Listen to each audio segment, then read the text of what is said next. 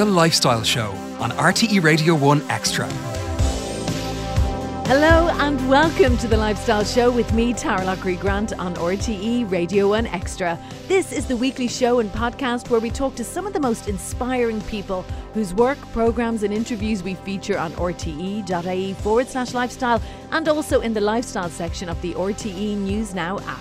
The areas that we focus on living, parenting, finance, fitness, health, food, fashion, travel, careers, motors, and much more. And many of those we feature here are household names. Many others should be and will no doubt be as they go about inspiring people in their day to day lives. Today, we're talking to. Mum said no. She said, Fashion, don't do it. It's a really tough life, and I don't want to see you do the same thing that I had to do. I thought that she was being a bit of a hard ass at the time. I fought and fought and fought. But if I had a little girl looking to go into my role now, I know I would give her the exact same advice. I think she was just looking out for me. That is Emma Manley. As many fashionistas will know, she is an Irish designer, quickly becoming a household name across the country. And she's here with me in studio. Emma, delighted to have you here. Thank you for having me. Not least of all because I can drool over those fab clothes you're wearing, in particular that jacket, but I'm going to get to that in a second and many other things. So, Emma, w- you know, we always on, on Lifestyle, we feature many, many people, as I just said there, um, who, who we want to know how they did what they did.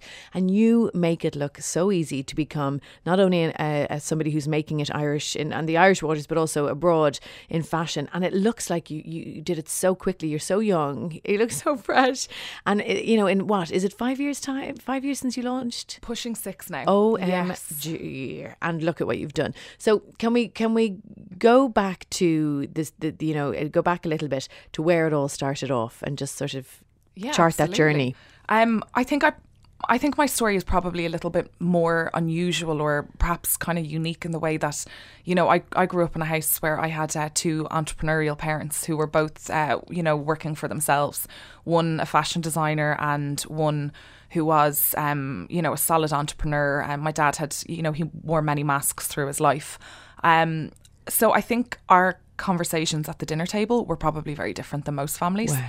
So, you know, the, the, way they say, you know, you do learn from your parents. Yes, you may have their mannerisms, but really it was something that was just instilled in me from such a young age. What kind of conversations?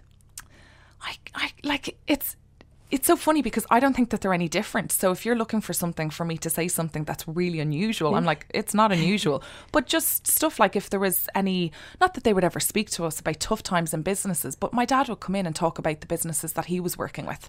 And you'd hear all these amazing stories about these startups because towards the end of his life, that's where he ended up working with, was actually going back to his roots and working with entrepreneurs.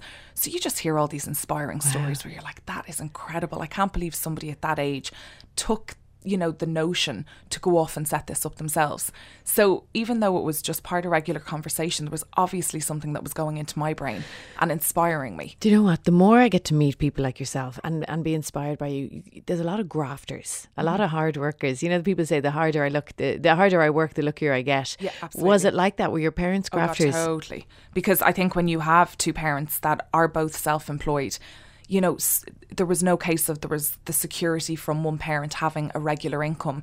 God forbid anything would happen. We didn't have that. So it was always them working their heinies off wow. to, you know, make sure that we, you know, didn't need for anything. Um, so I think, again, that was it was probably just something that was very much instilled when you see that happening right in front of your eyes then you go on and do it but my my mum would have been very you know insistent on us getting a job at a very young age so if i wanted something she'd say, Well, how are you going to buy it? And I'd be like, oh, you know, any chance of spotting me, you know, whatever it was that you needed. And she'd say, no. You know, we, we had a canteen in school. We were never allowed by lunch. We had to make our sandwiches. It's the Love little it. things that yeah. now I look back and I see the value in them. At the time, I honestly just thought she was being a bit of a hard ass. Yeah. But it's not the case. So I think it's it's kind of funny when, when you do look back now and have appreciation and you kind of think, God, that's why they did all that. And now, you know, obviously, in my case, I think that it's very much paid off. My two sisters are damn hard workers, mm. um, and they're both very successful in their own rights. So I think you know they did a, a bloody good job. well job. done, Manley yeah. mum and dad. What's exactly. their what are their first names? Uh, Sheila and David. Okay, go them. And then fashion. Where was I mean? You're obviously super stylish, chic, if I'm allowed to say. But where did you go? Yeah.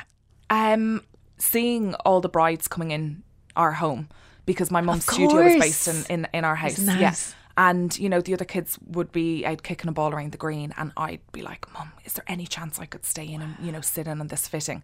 And she'd always ask the brides, and the brides would say, Yeah, no I problem. mean, which bride? I mean, I, for myself, even being there, I would have some little girl looking and going, "Wow!" I mean, Totally. beauty, it's very special. it's a dream come true. And actually, now I see um, my my little nieces are absolutely besotted with weddings, and they're just so into it. Like to the point where my sister just keeps putting on repeat like her wedding video because this is all that they want to watch. Oh So I was just like them. So I think it was very much from a young age that that's what I wanted to do. And I think the thing was there was never this light bulb moment of I'm going to go do this in college. It was just that there was never really anything else that got me more. I wanted to be a special needs teacher for a long time, um, but I just don't think I could have let go of the the full creative job. Well, what I thought was going to be a fully creative job, but I, I don't think I could let it go. You have a brilliant personality. You're very positive and upbeat. Great sense of humor. I'd say you would have been a great asset in in that area as well if you had gone into if you had chosen special needs. But at the end of the day, this was your passion. I think so, yeah. So then you went from that in school, growing up, and then we, we leaving cert wise, just for people who are listening who do and want to get into that. Again, honestly, what was how did that all work out? Um, Mum said no. She said, "Fashion, don't do it. Um, it's it's just it's a really really tough life, and I don't want to see you do the same thing that I had to do." And again, I thought that she was being a bit of a hard ass at the time, and I fought and fought and fought.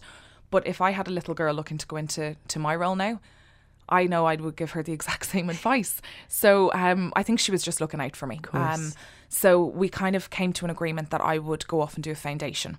And I presented her, you know, the college that I wanted to go to was Coláiste Íde. And I said, I want to do the foundation in fashion and textiles. And if I do well, would you consider it? And she said, okay, fine. Now, what she didn't realise at the time was my CAO had not actually been processed because I didn't put it through. I'd gone for the interview and I'd gotten accepted. and I think I was just so, I, I knew what I wanted. And if anything, I felt like I rushed secondary school. I didn't. I didn't absorb as much as I should have. I didn't try hard enough because all I wanted was fashion and nobody understood that. And you know, you weren't allowed to do very many kind of creative subjects. You had to do this and you had to do that.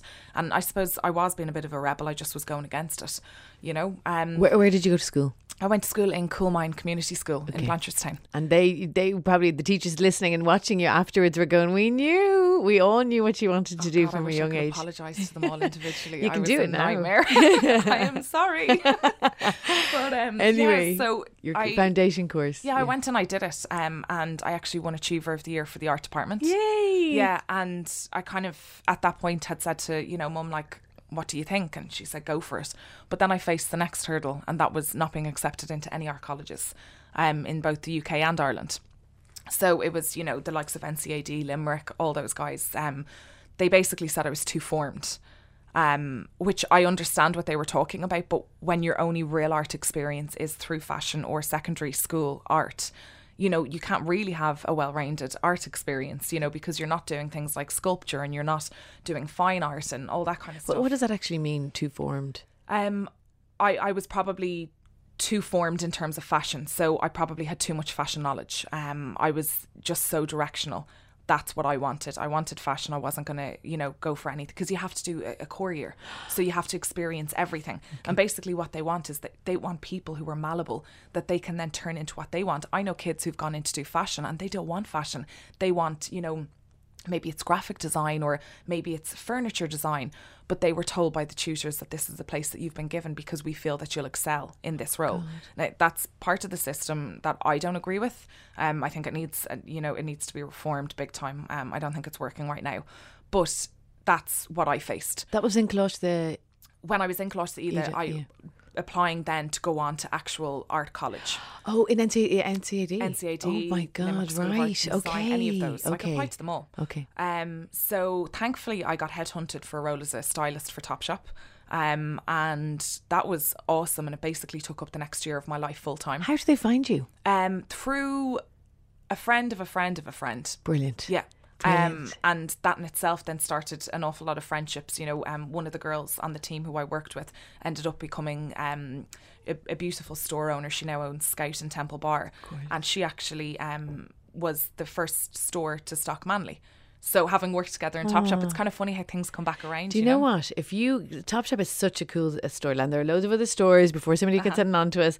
I mean, you you can go all high streets and H and M's and other stories and all that right across the board. But it, it you know, lots of the stores, including Topshop, have a really cool edge and a really cool.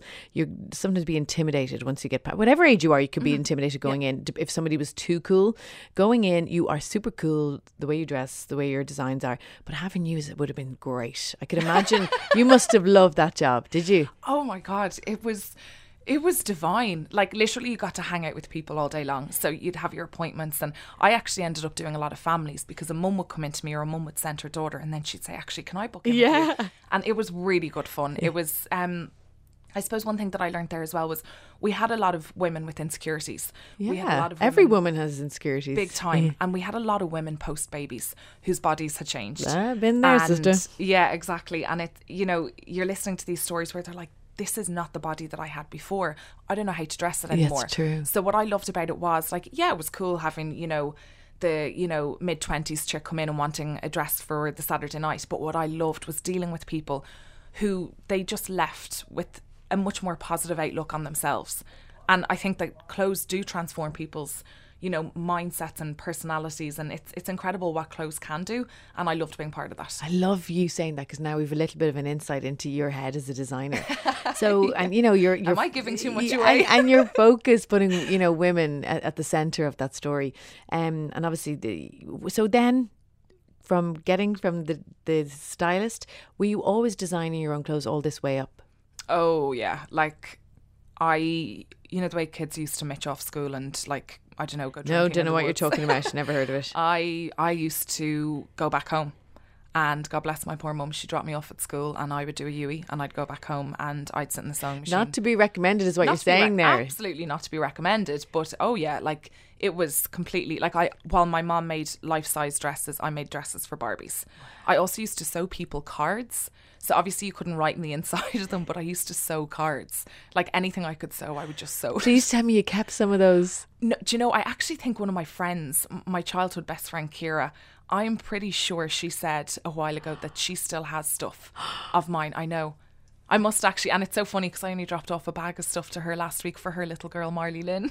Oh my god! Wait, so now her kids, like you know, totally got the fashion bug, and yeah, no way. When you say you dropped off clothes, what do you mean? just all of our offcuts, so pieces that we're not using anymore that I suppose she could turn into doll's clothes. Oh my god! So God bless her mother had to watch me do it for many years. So now so lovely, she gets to watch isn't her. it? So you were, di- and then so went from there, small Barbie clothes. Yeah. Um. So I suppose education wise, it, it was for me. It was hard to get into the system, but eventually I did. Um. I ended up going to the Grafton Academy of Fashion, which I didn't want to go to because my mom had gone there. My So mom had gone there Everyone's Yeah. mom's gone there. on Grafton Street at the time. Not anymore. You used to yes, be. Yeah, exactly. So um yeah, so I, I went there for two years and I did my time and I it, it's a real old school kind of training and I kind of loved that. I loved the idea that it was stripped clear of computers and you really learned your trade um and your craft and I feel like what I can do now is limitless because of that.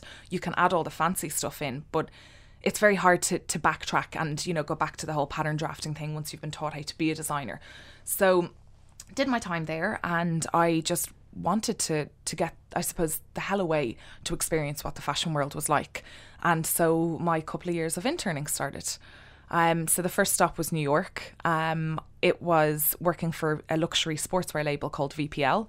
And it was really cool because it was started by a British girl and she was a stylist that saw a niche in the market for underwear as outerwear. And when you consider if no matter what magazine, fashion magazine you open now, it's so prevalent in fashion. And it sounds kind of gross, but it's not. It's it's the idea of like perhaps it's bra straps or crop tops Or bralettes are, are coming are in now again, aren't it's, they? It's yeah. so big right now. So she teamed up with an investor and created this label. So I got to go in to this really small studio, very much at the start of you know its time, which was really really cool. So I got to see the small scale startup that was struggling, and every penny counted, and it was it was such a struggle. You know, we worked almost seven days a week, um, but I loved every second of it. Um, so my next internship, I kind of wanted to go somewhere that was the real big fashion brand that everybody heard of because at least then you've something to contrast with your first experience. So I ended up working for uh, Alexander McQueen. No, you did not. Yes, I did. What, what, what was it? When?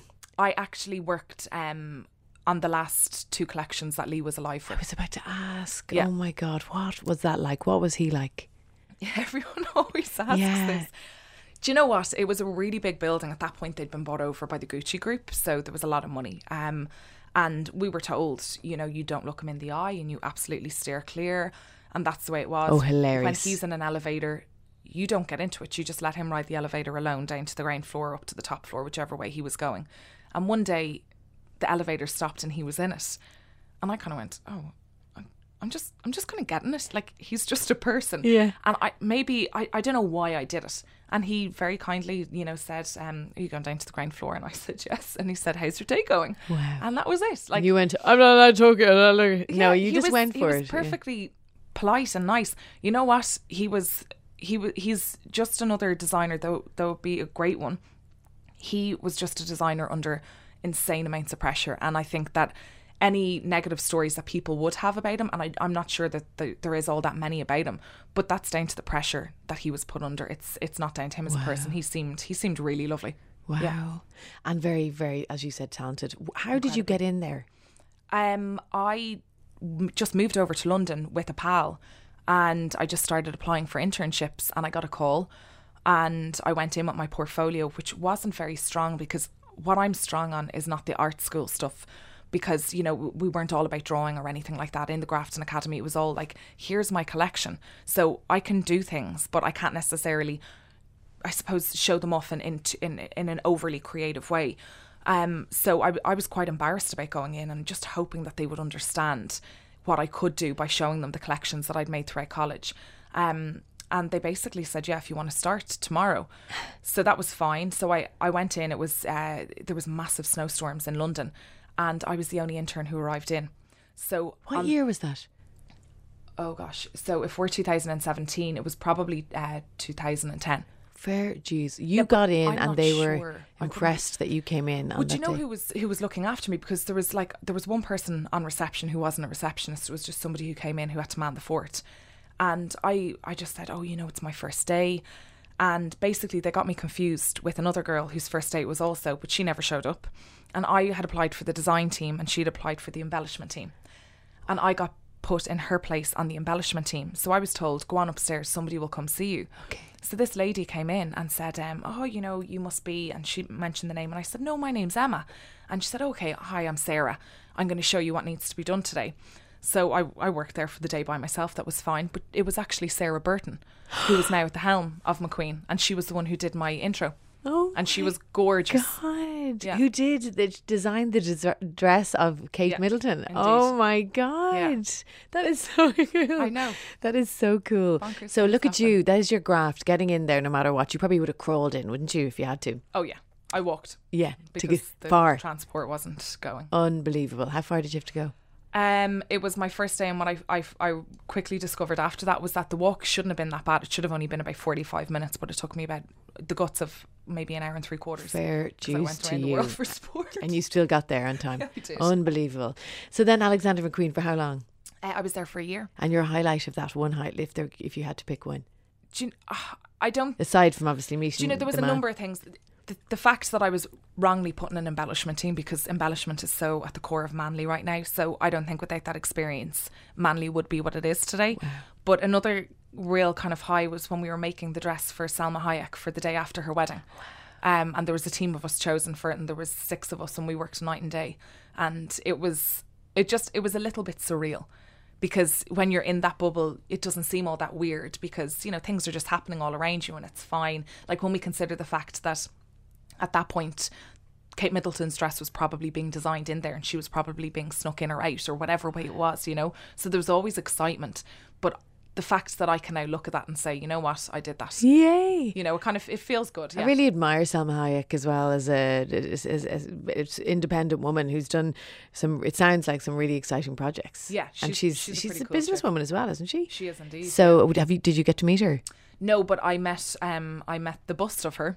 So they about- have they have a mannequin that's done exactly to her proportions because they used to do a lot for her. OMG. Um, yeah, so it was literally like touching Salma Hayek. Is she she's curvy and tiny? Oh yeah. Oh my! Same as my us, basically.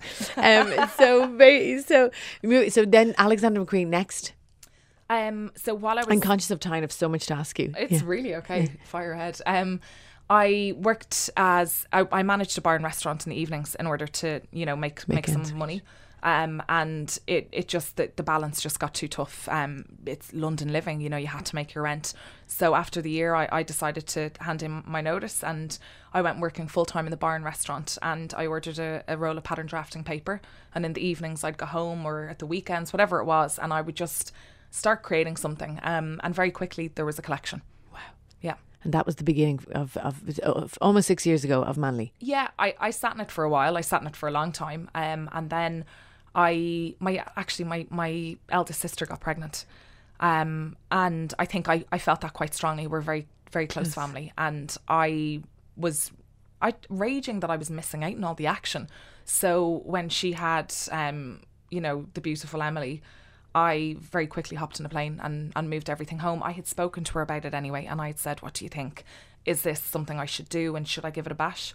And she said, Yeah, Go you know, for you've got all the supports here. And I wanted to do it at home with my family and my friends around me and the support system there. I didn't want to do it in London, and I wanted to be that Irish designer and be proud of being an Irish designer working from Ireland. Which is the, thankfully very much what you did and are doing. Yes. So you came home. You launched initially from the house, from the Manley, from your yeah, mum's studio. studio in the family home. Yeah, I was there for oh gosh, I must have been there for three years actually. Um, and then I moved into the Guinness Enterprise Centre, where that was kind of like our first home outside of the family home, and it all felt very grown up.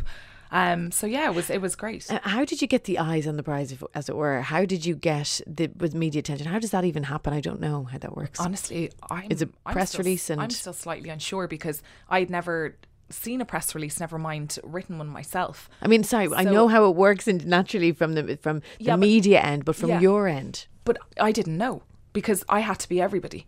So I wasn't just designing. I didn't have money to get a PR person. I didn't have any of that. So I was doing everything. So the whole press release thing started and I realized I just I was so insecure about sending out something that wasn't perfect. and we're Irish. It's hard talking about yourself, I isn't know it? exactly. So I honestly think that I'd made a lot of connections in my Top Shop days, um, and I think it was about, I suppose, use not not like just utilizing them, getting in touch with people and saying, "Hey, this is what's going on." And then also, bef- while I was in college, I was selling at a stall in Cows Lane Market.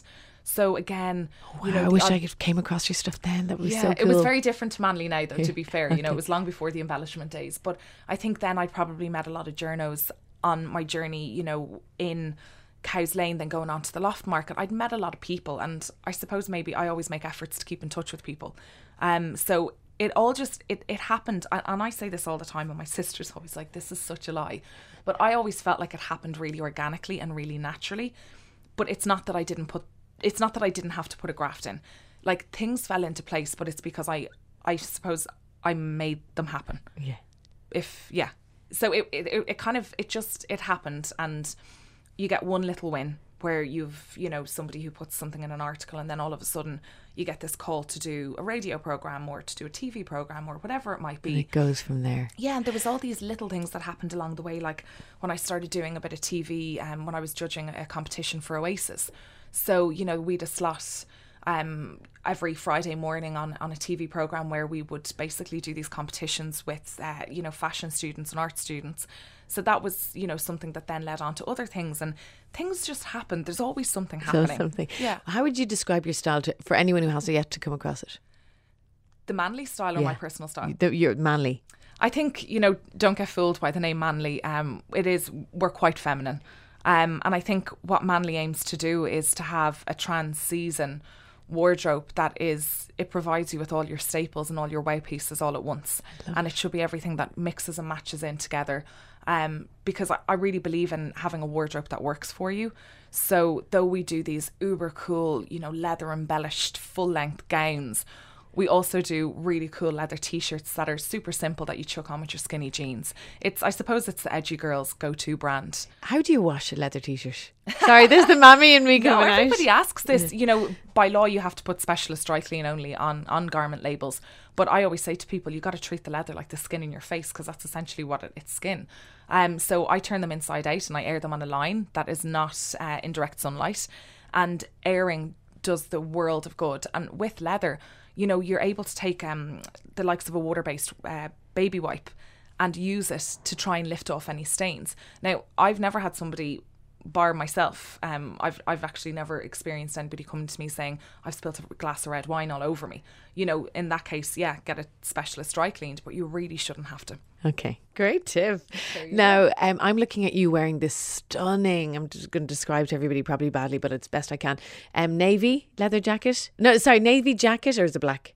It's navy. Navy with this. St- Emma, you I would also it. go coat. It is. Is it a coat? How far? How long is it? Specific. Well, it's below the bum. Yeah, go on. Yeah. Describe it. It is. I want it. I suppose it's a cashmere and wool mix coat that has big chunky leather cuffs and a big chunky leather hem that is um that has its hand cut with a scalloped edge And it's leather stunning buttons buttons. down the front. Stunning. Is that you. from the autumn winter collection? Autumn winter sixteen. I am in love with your jacket Thank and your coat. Should I say? I can't stop staring at it. And the shine off the, the, the leather on the cuffs is just absolutely stunning and so, it's so buttery, soft looking. Spring, summer, where are we headed? What are you thinking? Yeah, really excited for spring summer. Um, we're launching a wee bit later this season, um, and we have a reason for doing that. We're very much moving towards the see now buy now model. Um, I'm very interested at the moment in you know kind of new technologies that are coming around within fashion, and what I'm really interested in is is making making beautiful collections that when people see them, they can buy them then. Rather than this idea of putting out campaign images six months before people can actually buy them. Great. Um, I'm also, you know, very increasingly becoming involved and I suppose concerned with what fast fashion is doing to our people and our world. Um, and I know that's easy to say for somebody like me because I have access to beautiful clothes and you know, I, I, I don't have to go shopping other than for sports gear, underwear and shoes and that's it. But um, you know, it, it, it concerns me what's going on in the world and the lack of responsibility that people are taking.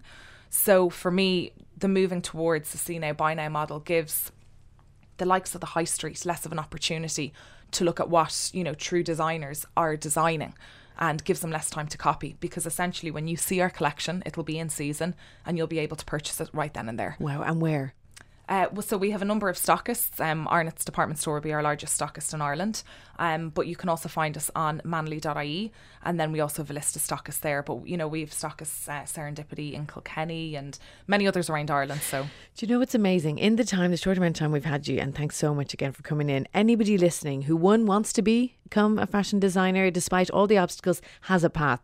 If they want to know how to launch it, how to work hard, and what to do, you've travelled, you've taken us around the globe, um, from Ireland to the UK and America and back again, and then also to still be so young and have so much more. The ultimate goal before you go.